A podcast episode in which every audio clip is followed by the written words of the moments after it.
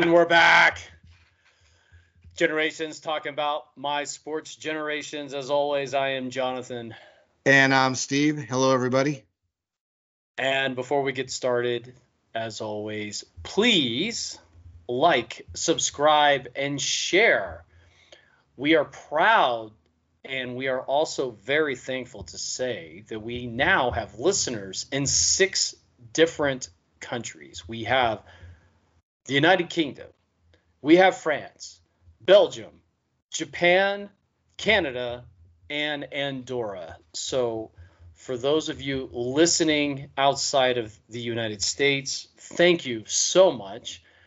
And we are finding that we're getting a lot of positive feedback. So please interact with our polls, and you can also send us feedback through the same mechanism. We are on Spotify, we are on Apple, and we are on Amazon. So thank you so much. And we have, we will be announcing basically, we've got two different dates for our listener appreciation party. So if you make your way to Ventura for those two dates, it will be in January. And to let the cat out of the bag, it's going to be the 13th or the 20th. We will have the specifics for that very soon, and we will be announcing it. And we apologize for not being able to pull this off in December, but I'm sure, like many of you, December has gone quite upside down and it's just coming very quickly. But again, thank you so much for all of you. But we've got a topic today that was actually born out of last week's podcast. And as always, Mr. Lipson, give everybody the rundown. Okay, I will. And before I do the rundown, I wanted to kind of piggyback on what Jonathan was saying about listening and liking, and if you like it, et cetera, et cetera. And it's not because of an ego trip that we want a zillion viewers or any big thing. You know, you guys all know we don't get anything from this, but we actually think people would like to hear us. Not because maybe of our, our, our great insight and our great wisdom, although there's a little bit there certainly on Jonathan's side, but we like the idea that we're normal people talking and we're not shouting, we're, we're we're not cursing, we're not we're not making up stuff just to get in a phony argument about any ridiculous thing. And that that's most of the shows nowadays, whether whether it's you know Colin Cowherd or or Skip or or Stephen A. Smith, these guys. I mean, you know, maybe if you knew them personally, they might be interesting, nice, normal people. But boy, their personas are just what I don't want to do. And I'm not interested in arguing about things with people. I've got an opinion. There's room for more than one opinion. So, anyways, but we're going to kind of stay in the same thing we were last last time. Not not exactly the same, but a little bit. And I was thinking, and Jonathan was thinking along with me, which is, you know, how did we end up here? How did we end up with the NFL as just such a, a monster business model that that is is bizarre? And I'll just give you. I, I did a little research, not too much, because I like just talking, but when I watched when I was growing up, as you guys know, I was a big Rams fan and uh, a couple things. One, the Rams played the Coliseum. The Coliseum held over 90,000 people. And the NFL had a rule that if you couldn't sell out your home stadium, the games were blacked out. And the Rams, although they had a lot of fans, you know, they had 70, 80,000, they did not sell out the Coliseum. I mean, no one sells out the Coliseum. It's just too big. So consequently, home games are always blacked out, and that really bothered the owners. Well, anyways, when when the Frontier is sold, and and I'll jump up to 2010 my understanding is the Rams were bought in 2010 for roughly seven to 750 million million dollars, and um, my understanding is now they're worth close to seven billion dollars. So it's just it's just crazy. And the question we want to discuss a little bit today is um, how that happened. How did how did the NFL get so freaking popular that these people are just like printing money? And I've got a few ideas. I, I, I think before we go to why it got so popular, I think we have to kind of establish that. Yeah, by by the mid '70s, football had taken over baseball. Baseball was no longer America's sport. Football was America's sport, and it just kept going on. And I think, as we talked about last time, Monday Night Football brought TV to the masses, not just the football craze masses, but prime time, prime time network masses, and it got bigger and bigger and bigger. But if you think about why football is so popular, and not just the popularity, but why the business model works so well. It, it's it's kind of intriguing. And and one thing that that I kind of stuck on and, and it just hit me was how much there of kind of the maybe not so greatest characteristics of our society football emulates. And you know football is a violent game. It's it's it's not a contact sport. It's a collision sport. I mean there are contact sports where people bump into each other and they get knocked down. No football is is vicious. And i think we just have to be realistic that our society is a pretty violent society. We like that stuff. We like we like the idea of hands on and it appeals to people. The other thing about it is is it it's it's not fast in the sense that basketball or hockey or even soccer is fast because those are kind of continuous.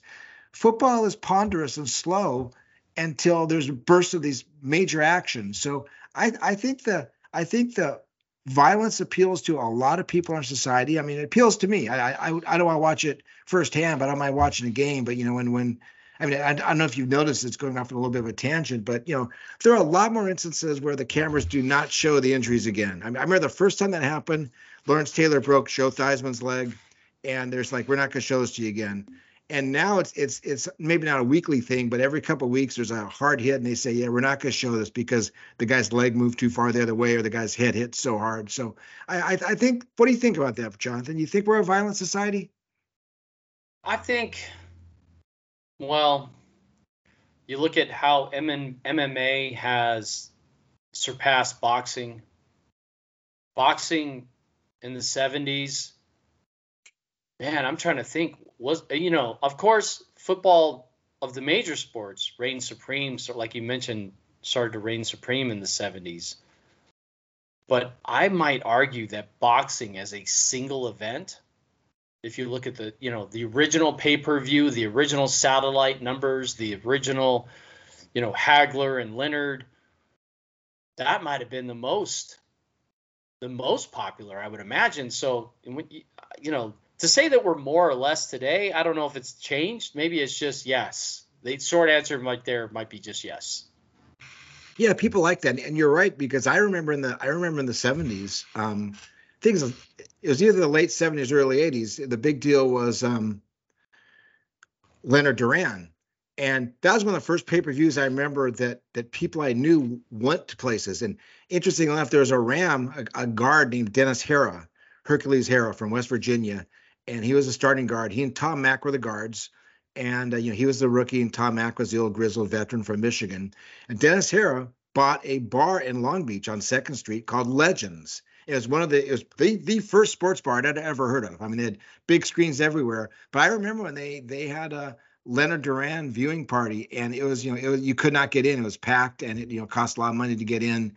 And yeah, you're right. People were crazed about those fights, and uh, I, I think you know I, I said I said last week that um, you know Roone Arledge and Rozelle really had insight and chutzpah and smarts yeah, I mean, whoever tapped into whether it's Paul Tagliabue or, or Jerry Jones or whatever, yeah, they they realize that that the average American, which I, I consider myself one, you know, likes to rough it up and and doesn't mind seeing, you know, people knocked out. I, I don't want to see anyone taken to the hospital or killed, but you know, a good a good collision or a good boxing match is, is fun. I will say, just as a disclaimer, I, I can't do MMA. I mean, to me, that's like a street fight. I, I I'm not one of those people where they saw a fight, the first thing they do is they take out their camera and film it. I have a we have a good friend who actually listens to the show, so I'll give him a shout out, John Miller, who tells me at his junior high school, you know, there's fights almost every day, and as soon as the fists start flying, the cameras come out, and everyone just that that's that's what we do as a society. So I'm not there with MMA, but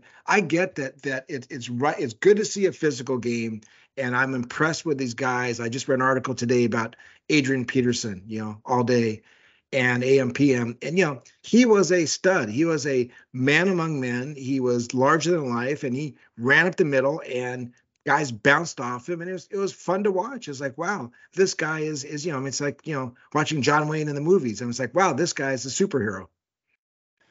So I want to pull back just a little bit on how these things became big, because I I think you're right. I think there is this level of shock and awe, the level of physicality that a lot of people talk about. But pulling back just a little bit, as far as the marketing visionaries, like you're talking about by by Roone Arledge and, and Rozelle and, and those guys. But the advent of cable television, then going into satellite, and creating access to these different communities to be able to watch and consume a lot of other areas and to watch out of market and to watch oh i don't live in boston anymore. I want to watch the celtics. I want to watch the red sox. I want to watch the patriots but i live in insert place here. Now i can watch it. And then just how television has kind of changed you know it started off you know mtv i think is probably the advent of the reality television when they created real world and it, those are very inexpensive to put together. You don't have writers. Well, maybe you do, but you know, it's not the same level as scripted television and how we consume TV. And so now today everything's on demand. You can get it whenever you want, but the one thing that's not sports. And so because of that, there's a scarcity of viewing eyes or ability to get eyes on a specific thing, which creates dollars, which creates demand. And I think these guys tapped into it. And I'm not going to run through it all right this moment, but I mean, just have a lot of data that kind of supports, you know, the theory that it. I think it's the TV. I think the TV contracts and the TV market. And hey, if I have an event on Monday night football, Sunday night football, during the weekend on Sunday, your butt is in your couch your Barcalounger, whatever it is, and I've got you, and you're not coming off of that TV for hours. Yeah, I mean, you know, I I don't think you can deny television's impact and and the the ability to watch these things, but I, I think a, a interesting question is why football? I mean, you know, why not baseball or basketball? Obviously, hockey Hockey is not an American sport. I mean, I know the teams are all basically in North America, but it'll always be a Canadian sport in my mind. And I, I love hockey, but I'm not going to watch that much of it, but you know, I mean, baseball in the 60s, baseball was the game, the national pastime, it was the deal. And then it lost lost a lot of interest and football caught up. Basketball's had, you know, a, a remarkable renaissance and, and, basketball's, you know, very popular and, and conceivably could be more popular worldwide because a lot of these places where they're obviously not going to field a, a pro football team, they can field a pro basketball team. You know, so basketball might be bigger in in South America and Asia and other places as opposed to pro football. But I just think it's interesting why why football has caught on like that, and I, I think there I think there are a couple couple reasons, and one of them is is and this I want to throw out to you, and I know we don't usually go heavy on our topics or anything, but it struck me that when football got popular.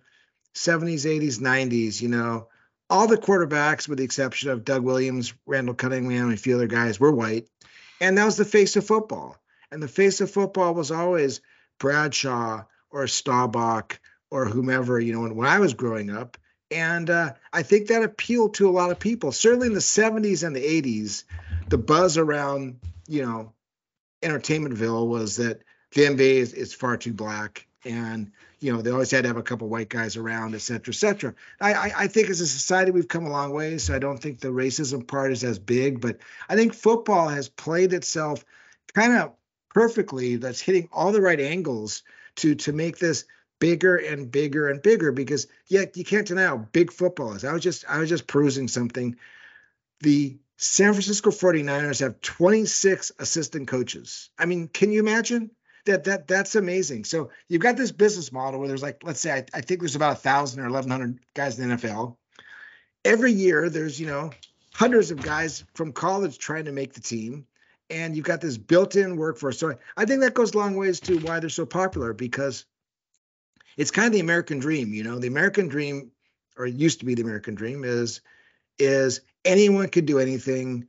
And you know not not everyone can go to harvard and not everyone can go to mit and not everyone can get an mba but you know if you if you got what it takes you can you can play ball. And so from from the worst worst neighborhood where you are if you're good enough at, at hooping or, or footballing you can make it. And you can make it to where you have a lifestyle that most people just dream about. And i think between the American dream and I'm not not really big on you know American exceptionalism, but I do think our work ethic is is phenomenal and people used to really want to work. So these guys are willing to get to the weight room at five in the morning, and then you know they've got the story of I think it was Walter Payton at some hill in Mississippi he ran up, and Jerry Rice used to you know catch bricks from his father to get his hands and things like that. And it it, it builds into the Horatio Alger myth of you can do it. So yeah, if you're willing to go for it and put your butt in the line every day, you can become a star. And I think that appeals to a lot of people. I mean,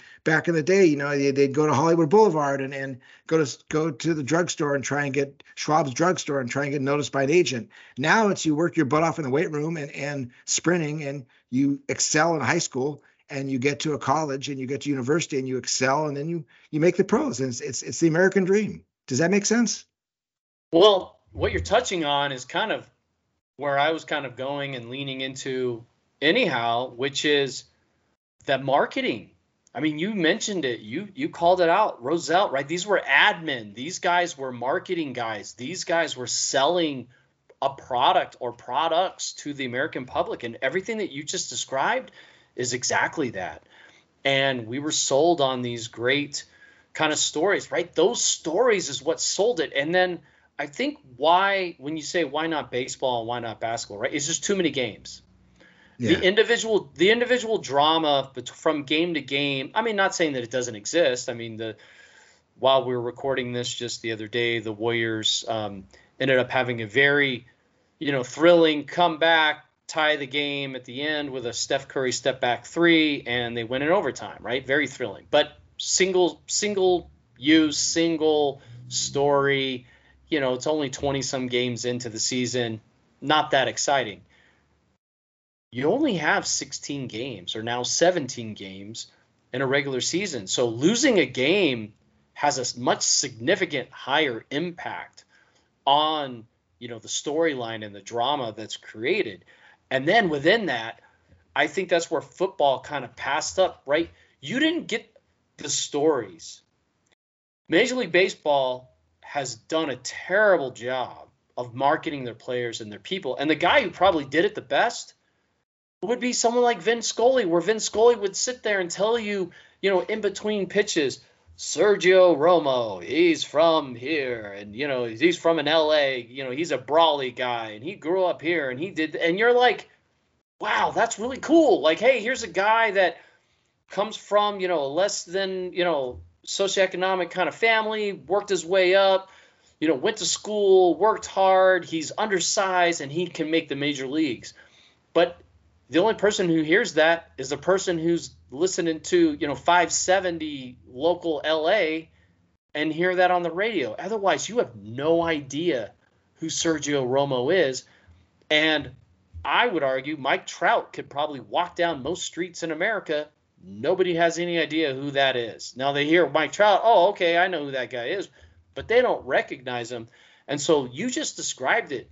That drama, you know, the whole, uh, remember Refrigerator Perry in the 85 Super Bowl. And they were showing him as a, you know, he and his family, bricklayer and all this kind of stuff. And like you said, it's it's that story, it's the drama, it's the American dream. And I'm not trying to be cynical or say that it's bad in any way, shape, or form.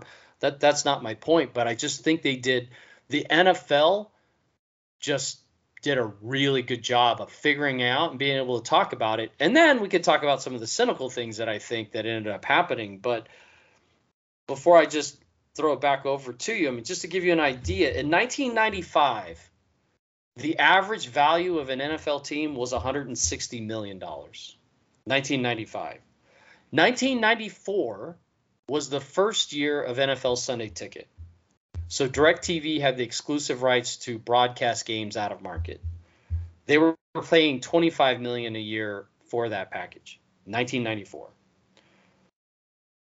In 2014, DirecTV renewed that contract at one and a half billion per year. In 2004, so 1995 teams were worth 160 million on average. Nine years later, the average was 733 million. So in 1994, again, so 10 years prior, DirecTV's paying 25 million a year. 20 years later, they're paying one and a half billion. Today, the average team is worth just over five billion dollars, and YouTube just bought out that contract two billion dollars a year. That is for the out of market. That does not include the ABC, the ESPN, the CBS, the NBC, and the Fox contracts. That's just the Sunday ticket. Well, I, I think to to heighten your point, not that it needs to be heightened, but I mean, you know, right now, the the combine is televised. I mean, the combine didn't start until I think maybe 2000, late 1990s. Before that, teams would just fly guys in if they wanted to. So they would say, hey, you know, you're a tight end at Stanford. And, and, and that's one of the reasons why the Rams always drafted guys from California. I mean, they were not going to fly someone in from Minnesota or for Penn State. They would fly the, the tight the, the tight end from Stanford or, or the outside linebacker from Cal. They probably wouldn't even fly him in. They'd probably drive him in and they'd get him to Blair Field or wherever it was, and they'd run through some drills, and they know who to draft. Now, I mean, now it's it is. It, I mean, talk about minutia. I mean, they get all this medical information on these guys. I mean, it's kind of spooky. And this reminds me. I, I know I have a tendency to digress, but I like digressing. I read a story that when Bill Walton was on the Trailblazers as a rookie, they they were coming up then we had this idea that you would um, do this handwriting analysis and they would uh, they would draw some conclusions about your personality. And he's like, absolutely not. I'm not I'm not doing anything like that. You know, I'm gonna play basketball. If you don't like it, too bad.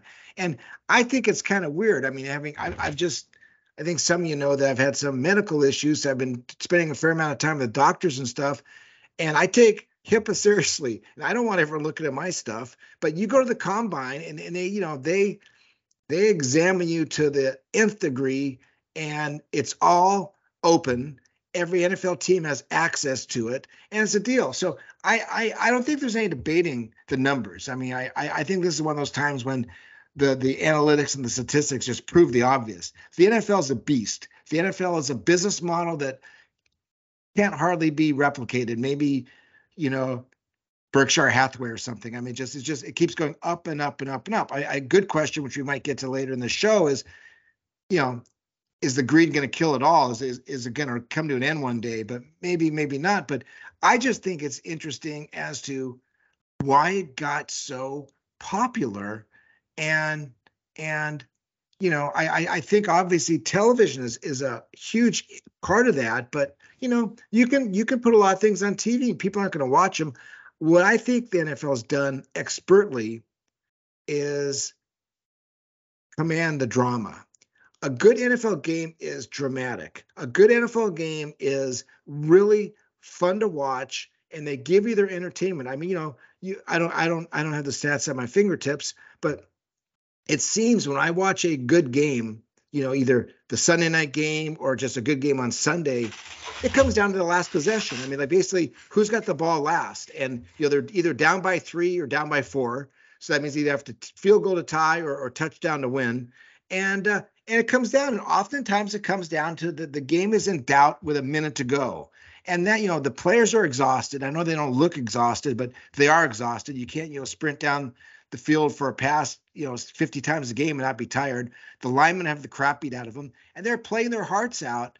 And and to me, that that's that's the secret to the NFL. The NFL has convinced these guys to basically, you know, if, if you think about the the Junior Seaus, the Dave Duersons, or whatever, you know, to put their lives on the line, to have repeated brutal contact to, to win a game, but to do it in a way that makes it entertaining, it it it's it's mind-boggling. It really is. I remember a game, and this is this is a few years back. So I always liked Ricky Williams, the the running back from Texas, even though he never he never did what they thought he was. But his last couple years were the Ravens, and he was very good. And I remember the Ravens were playing some in the playoffs, and they pitched the ball to Ricky, maybe a short pass, and they need like four yards for first down. And he was up against some other guys, another 30 year old linebacker. And it was just like they each put their heads down and ran each other as hard as they could. Ricky got the first down. And I was thinking, wow, any normal human being after that hit would not get up. and they they would they would have to be taken off by the stretcher. These guys both popped up, jogged back to the huddle, and I was like, wow, how did the NFL convince these guys to really, you know, go for it? And knowing that, you know, I mean, you're on a team where the average the average career lifespan is you know three or four years. So your teammates are are not going to make it. There there's always the outliers a few guys who who play 10 years 12 years 15 years. But you know how did the nfl convince people to give up the prime of their life and and, and have serious physical consequences for this short fleeted glory that that that gives all of us this great entertainment. And then that to me is that to me is the secret to the NFL. It, it is it is a fun fun game to watch. An NFL playoff game, in my mind, is the most fun game to watch. I don't disagree in any way, shape, or form, and I've told you many times, and I've said it on this, you know, podcast before and on the Extra Time show that you know my first love was always football and will always be football. And how did they do it? It goes back to last week's discussion. You have someone like Dandy Don, you know, cheerleading and getting super excited and getting young people excited. I think the marketing, as we've discussed already just a little bit, but there's there's very key pieces that I would say where they were very good. So number one, and I think this goes back. I, I remember it back in the late 70s, and it goes on even still today. But and, and again, I don't want this to sound cynical. It's going to sound cynical. I don't mean it to be cynical. But if you look at the old robber barons of the turn of the century from the Industrial Revolution, one of the things that they did to make themselves look better was get involved in public works, get involved with charity.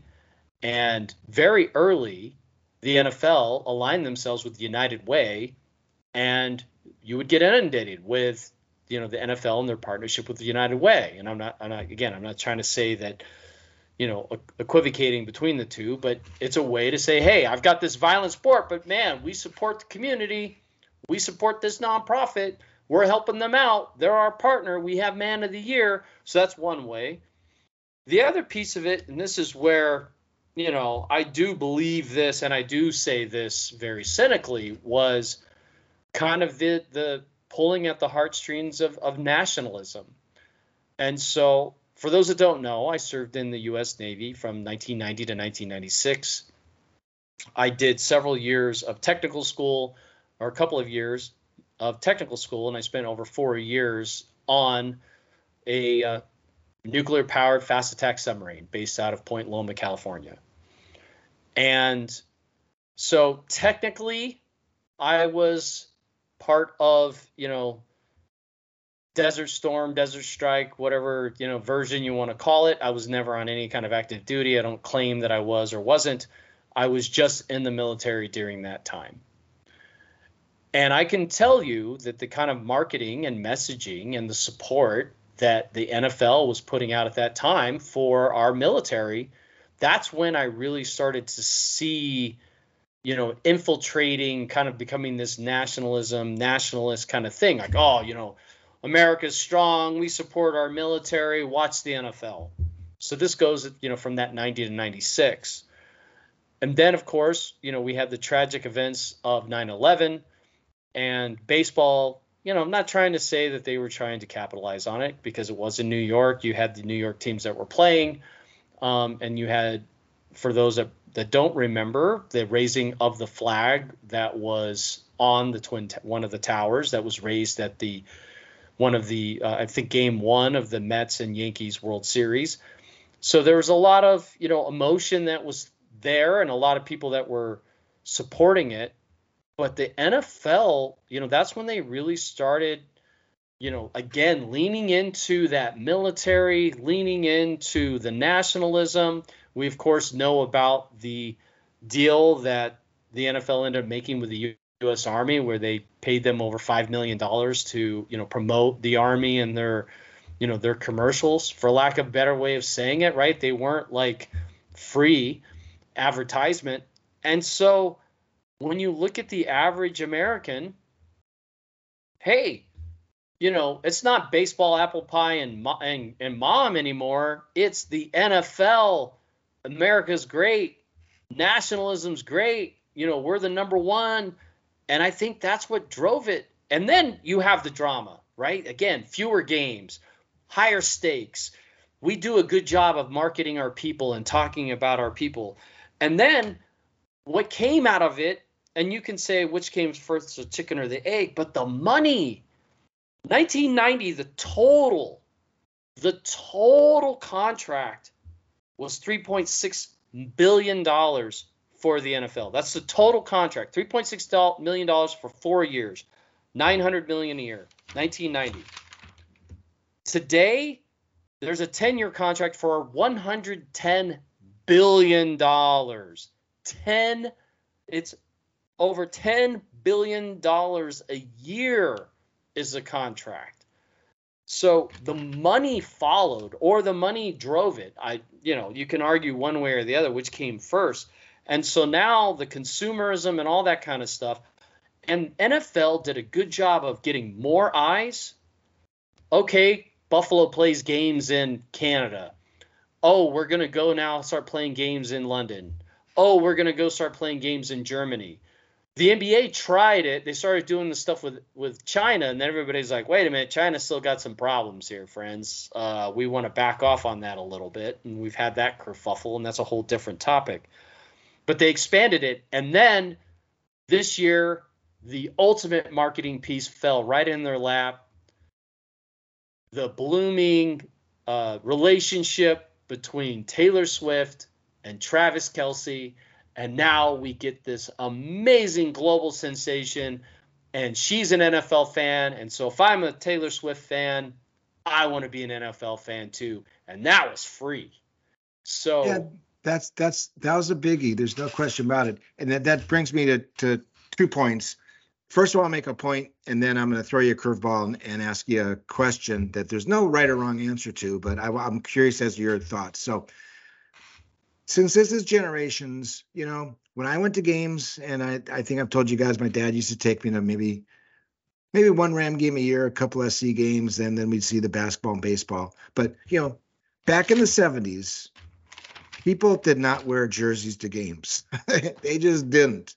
Back in the 80s, people did not wear jerseys to game. There'd be a few guys. I mean, it was a big deal, like, oh, the, the Steelers terrible towel. But no, I mean, there are not guys with Franco Harris jerseys all in the stadium. If you look at a game today, and, and, I'm just, you know, since I don't go to games now, I watch them on, on TV, you know, it seems to me like, I don't know, maybe 30 to 40% of the people in the stands are wearing jerseys. And let me tell you, friends, those jerseys ain't cheap.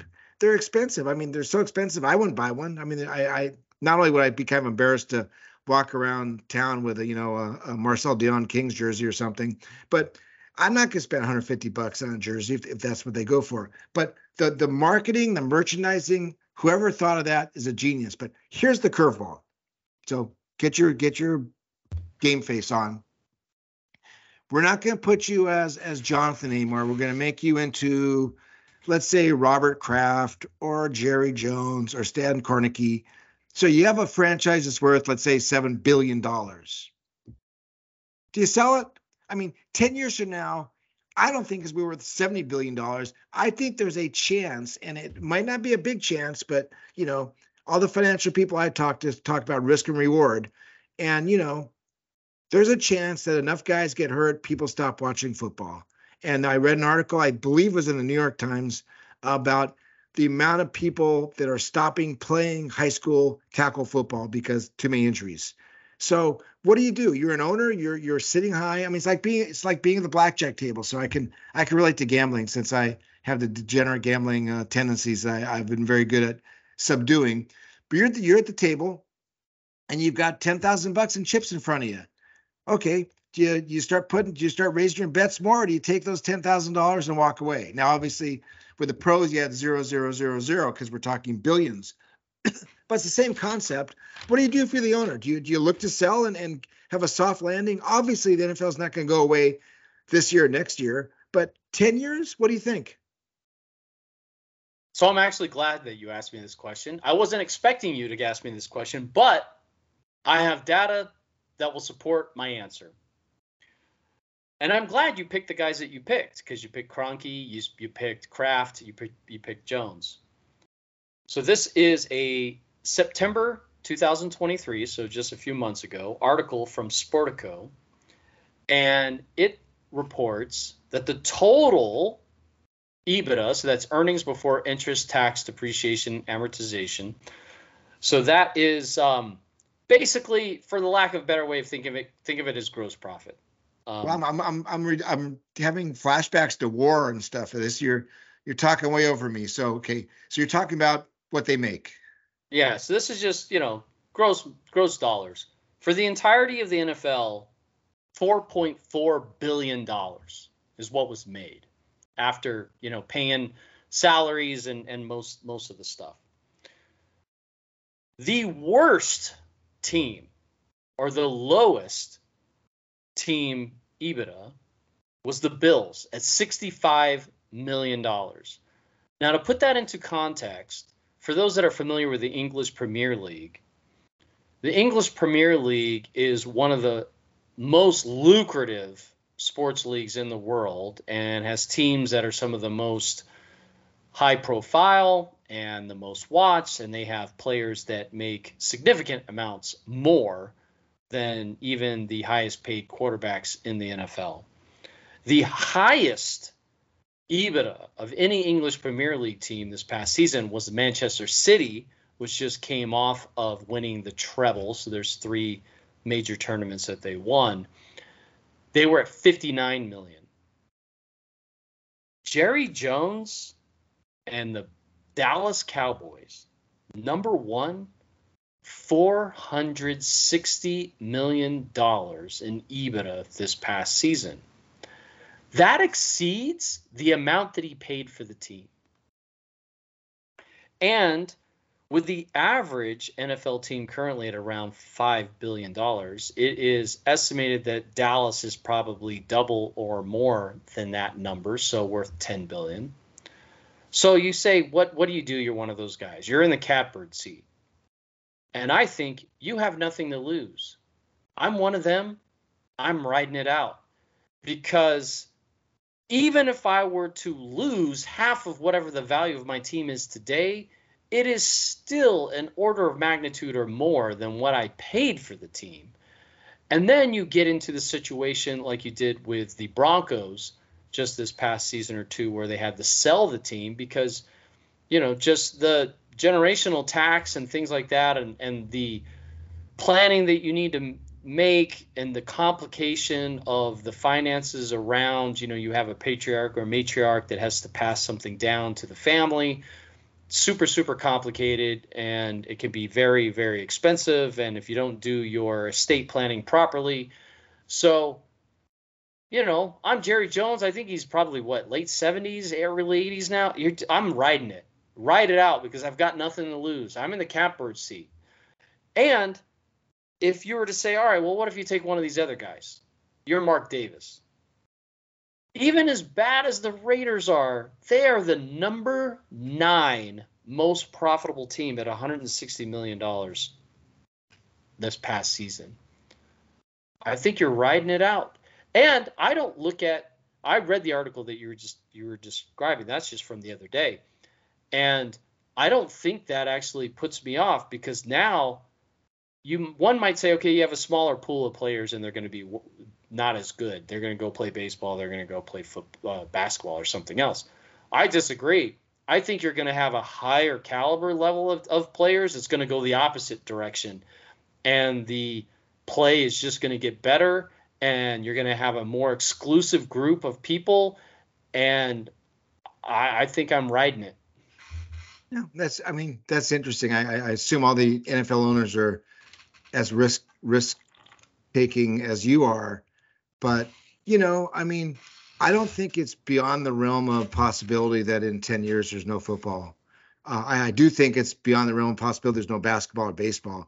Football has that that wild card, no pun intended, of of unintended consequences with the violence, and they they're you know I, I think there's a reason why they're they're doing such a good job on on trying to cut down. Now, now the latest one is some you know kind of horse collar tackle or something like that. But you know, I, I think I think fans are less concerned with with the knees as they are with the necks.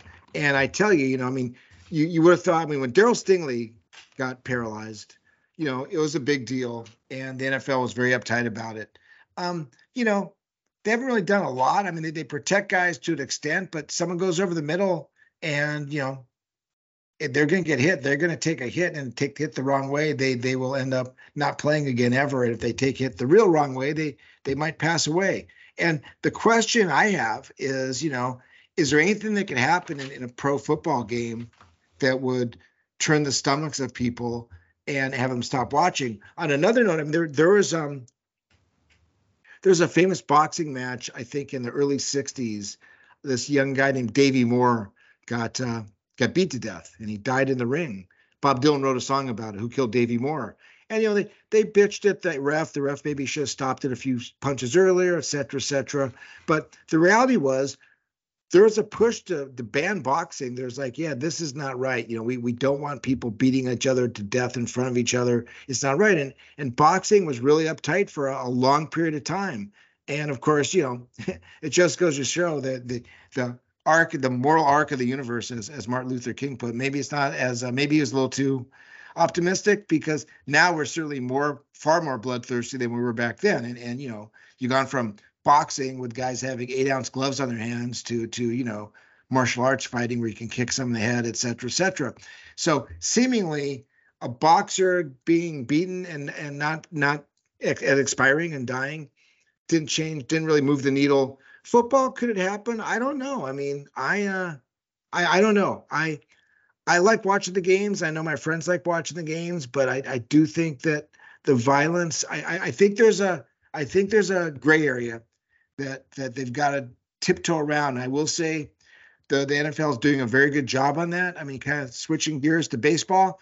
Baseball sped up the game. They saw an issue, they took care of it, and the game got a lot more popular football they're they're they're you know you can't take the collisions away but you can try and take the opportunities where people could actually die away. And you know i mean no one hits quarterbacks anymore. I mean you know, quarterbacks get sacked very gingerly. And you know i know you know the old players say oh i mean someone recently said oh put a skirt on them and they got in trouble because it was a you know sexist remark. But it's true the the quarterbacks don't get smashed like they used to. And and I think that's a good thing. I think that you no one wants to see, or may, maybe maybe they do want to see, but no one really wants to see Aaron Rodgers, you know, sandwich to two guys and lay there bleeding, and you know they come for the stretcher and he's laying there and he gets wheeled off and no one knows what happens, and then they think that would be distasteful. So I think there's a chance football could could get a little too big for its own britches and be a problem, but I do think the guys on it on the competition committee otherwise they see and and, and your numbers just prove the point. I mean you're making, let's just say, you know, the little guys are making 60 millions. Let's just say, let's just take a, a median number, $100 million. Yeah, you will want to make sure that that stays. And you say, okay, so we're going to throw a penalty flag if someone leads with their head. Okay. I mean, you know, targeting, who knew about targeting five years ago? Nobody. No one understood it. I mean, Ronnie Lott would have had 10 targeting penalties a game. Lawrence Taylor said he would have thrown it. Lawrence Taylor said at the end of the season, he would have owed them money because that's how he played. He played very hard and they would have kept finding him and finding him. But they're smart and they're figuring out. So maybe your numbers um, actually prove the point that, yeah, the NFL is smart enough to know that there's this there's this existential threat out there of, of fans being turned off and they're going to take steps to make sure that doesn't happen. Yeah, I mean, too big to fail. And then getting the female, like, if I can get, I have this whole totally untapped audience in the female audience. And if and if i can get a phenomena you know if i can get this zeitgeist of taylor swift bringing them in i mean that's just a huge boon. And here's here's where here's where the threat is. In 1993 you had the fledgling fox network paid 1.58 billion to pull the nfc rights away from cbs which was a massive deal if you remember and again, we're talking generations, so I know you remember, but for our audiences, some may forgot or don't know. So in 1993, the contract that CBS had, they were paying the NFL $290 million annually. Fox said, eh, and they just blew it up. And this is where it started. They blew it up and said, all right, we're going to give you 1.58 billion, so roughly 400 million. So they were going to pay 30 over 30% more annually for the same contract. And here's what the fallout was it was so bad that CBS lost affiliates that they actually either switched to Fox or left CBS altogether because of that contract. And for those that aren't familiar with live television, you know, the the broadcasting networks don't really own, you know, they might own their New York affiliate or they might own their LA affiliate. But outside of that, in every other market, for the most part, are owned by these independent, you know, television companies, for lack of way of saying it. And then their affiliate, you know, so I get to be CBS, NBC, ABC, whatever it is. I pay a fee for that and I get access to all the programming and all those different types of things. So when you're losing affiliates, that means you're losing ad revenue. That means you're losing eyes. I mean, that was a huge deal in 1993. And because of that, in 1998, that's what CBS said, all right, NBC, we're going to stick a, a, stake in your heart. And ABC at that point, for six decades, had some form of major sport championship that they aired. And it would be the first time that they would not because CBS would pay 500 million. So they would say, "All right, we lost. We were paying 290. Fox came in is paying 400. Five years later, we're going to jump up. We're going to go another 25% more. It's too big to fail." So when you talk about you know 10 years as NFL, I don't think so. They're going to change it. They're going to add a wrinkle. I think they do look, no pun intended, downfield to see what's coming and try to address any of these issues. Bringing more women in, I mean, they've been trying to appeal to the female viewer for a long time. The violence, even with the rules today, and I'm going to get this wrong, but I was reading some statistic. I don't think there's a quarterback in the NFL that's played 100% of his snap, snaps for every team this year. Like everyone has at least come off the field at least at some point this year, and of course some more than others. And you said Aaron Rodgers, and I know you said that unironically because Aaron Rodgers, outside of the very first game, hasn't played at all this year, and he just, I guess, announced that he is going to sit out the balance of the year, even though that he was trying to, I guess, think that he's going to come back. But I think it's too big to fail. And other than capitalism failing, the United States failing, which I'm not suggesting that that's a real possibility, but outside of that, I think the NFL is, is too big. And, you know, we're seeing games in Berlin, we're seeing games that are going to be going further into Europe. I suspect, I think I mentioned this on a, a broadcast before, we're going to have a whole division that's Europe that's going to play each other and then play here it's just going to expand and get bigger. And I'm not saying that's a good thing or a bad thing. I think of all the institutions in the United States, I think they are uh, more solid than the Federal Reserve. How about that? That's pretty solid. Um, you know what's interesting the the kind of the thing we haven't touched on um, while you're while you're saying these these statistics, they're pretty mind-boggling how much the TV people pay. But you know, I mean, it's still about like like uh they used to say in the movie theaters, it's still about putting asses in the seats. And, you know, somewhere along the line they had to convince people to pay these exorbitant amounts of money to watch the games. And right now, I know I know this is kind of a broken record thing with me, but you know, I'm not paying. I mean, I, I know I pay for TV, but I'm, I'm, not paying extra to watch the the Rams play the Packers or the Patriots play whomever. I'm just not going to do that and I know that's coming down the pike, and I, I will gracefully bow out and get my news or my junky stuff some other way. But you know, attendance is up. You know, the NFL still averages, I think, close to seventy thousand folks a game. Um, you know, they've and, and tickets are not cheap, so this game has gotten bigger that the TVs pay more, the players get paid more. Like we said, you know, back in the back in the early generation I'm talking about, very common for NFL guys to have second jobs during the offseason. They work for car dealerships, they sold beer truck, they they they drove beer trucks, they sold insurance, whatever. You know, the salaries have gone up, everything's gone up.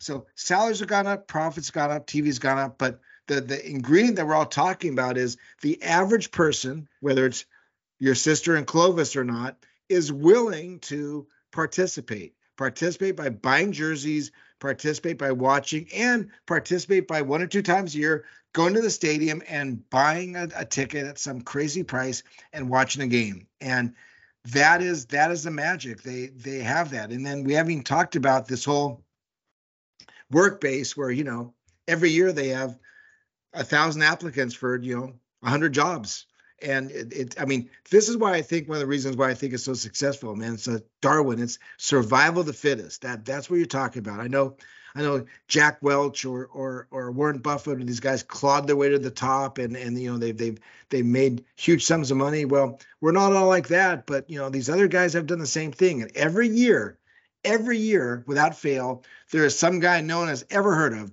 whether he's from the south or the midwest or wherever who played on an average college team that got very I mean, look at Brock Purdy, right? I mean, you know, the last guy drafted, Mr. Irrelevant, and now he's probably going to win the MVP for the NFL this year, and he deserves it. So that aspect of of rags to riches, pull yourself up by your bootstraps. You know, you got whatever whatever you takes to survive to succeed, you do.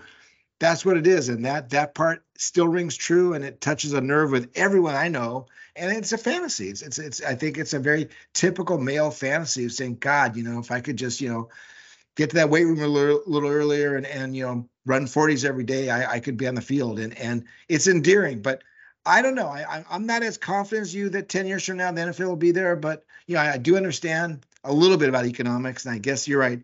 They're completely playing with house money. Every year they win, win. Every year they make more money than they paid for their team. So they like it. And, you know, let's, let's not be totally naive. And NFL owners are their own, you know, are are celebrities in their own right. You know, I mean, believe me, back in back in my generation, I don't think people even knew who owned the Rams or the Packers. Well, the Packers were owned by, I guess, a consortium of fans, but you know, who who owned the Cowboys or who owned the 49ers? They didn't know these things and now these guys are celebrities and and they they walk down the street everyone knows them and they they like that. So interesting. I mean like i say to me it's very interesting. You can't really argue that the nfl isn't as popular as big as it is. Why that is i don't know but you know from a business model and you could speak more to this than i could it, it's somewhat amazing how how it's gotten so so lucrative. And that's for everyone involved except the fan it's got lucrative for the players it's got lucrative for the agents it's got lucrative for the coaches. It's certainly got lucrative for the owners. It's got lucrative for the TV stations. Everyone wins, and and we all like watching the game. So I guess it's a win-win, happy, happy situation. I don't know. It's kind of funny. Yeah, and the the final thought that I will say is, and we didn't really touch on this yet, and it's not necessarily, you know, the most biggest point of this discussion, but you know, the NFL is one of those is the one league where yeah you you own the team and it's for ego and these other things but it's a money making deal. You can own a baseball team. You can own an nba team depending on which team you have and you're losing money. And and you're keeping that team because you happen to be a billionaire or, or several hundred millionaire. And you know it's ego it's like, oh, I get to I get to own a team, and you know, it's my plaything and it's my toy. I'm Paul Allen. I'm Mark Cuban. I'm you know, Micky Arison, whatever. And they're they run those teams like a very tight ship because the profitability there is pretty tight. And you know, their contracts are good, but they're not nearly as lucrative as the NFL.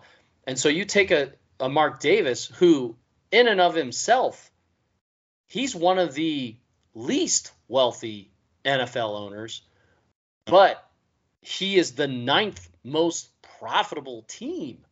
So he's actually able to generate, you know, this is, hey, that, that could be my daytime job. I can keep this going. Where the other ones are kind of like hobbies. And these guys are generating, you know, incredible amounts of wealth just with these teams. And you're not necessarily doing that with some of the other sports leagues. And so there's the other kind of impetus, if you will, on these owners to make sure, hey, we got a good thing. We want to keep it going. And, you know, we're, we're kind of into time, but I'll just put out, you kind of said middling is somewhere in that 100 million range. Well, you're right. Number 15 is Kansas City at 119 million. Number 16 is Minnesota with 116, and number 17 are the New York Jets at 114 million. So you're north of 100 million dollars in in basically gross profits, you know, over this last year. And again, these numbers just keep growing. And right now, there's no end in sight.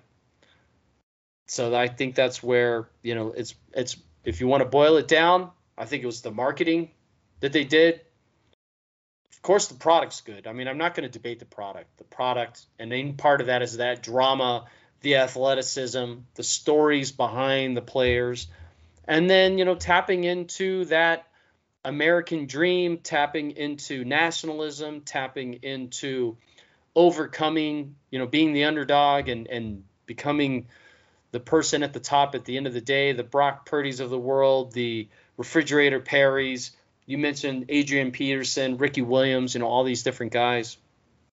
I think those are all play a part of it.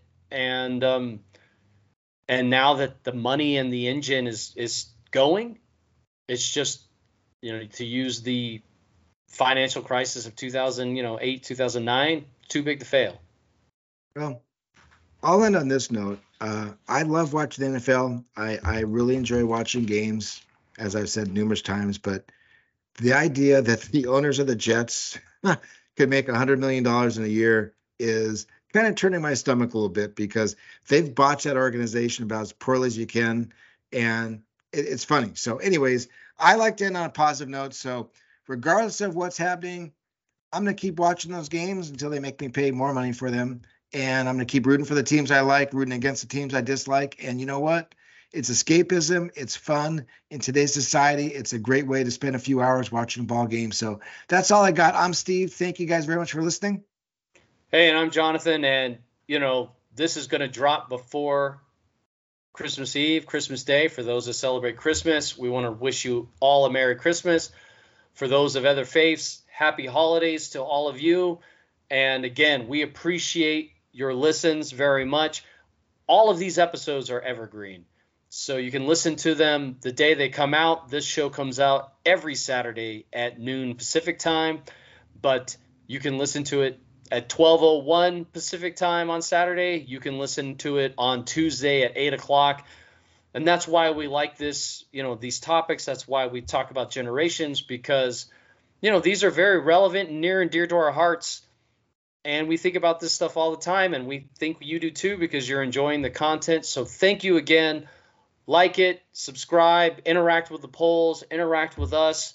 And thank you very much. I'm Jonathan. I'm sure you got your last little bit too, Steve. No, I, I think you are on a good note. I'm Steve. Nice listening, to, nice talking, everyone. I hope you're listening, and we'll see you next time. Bye.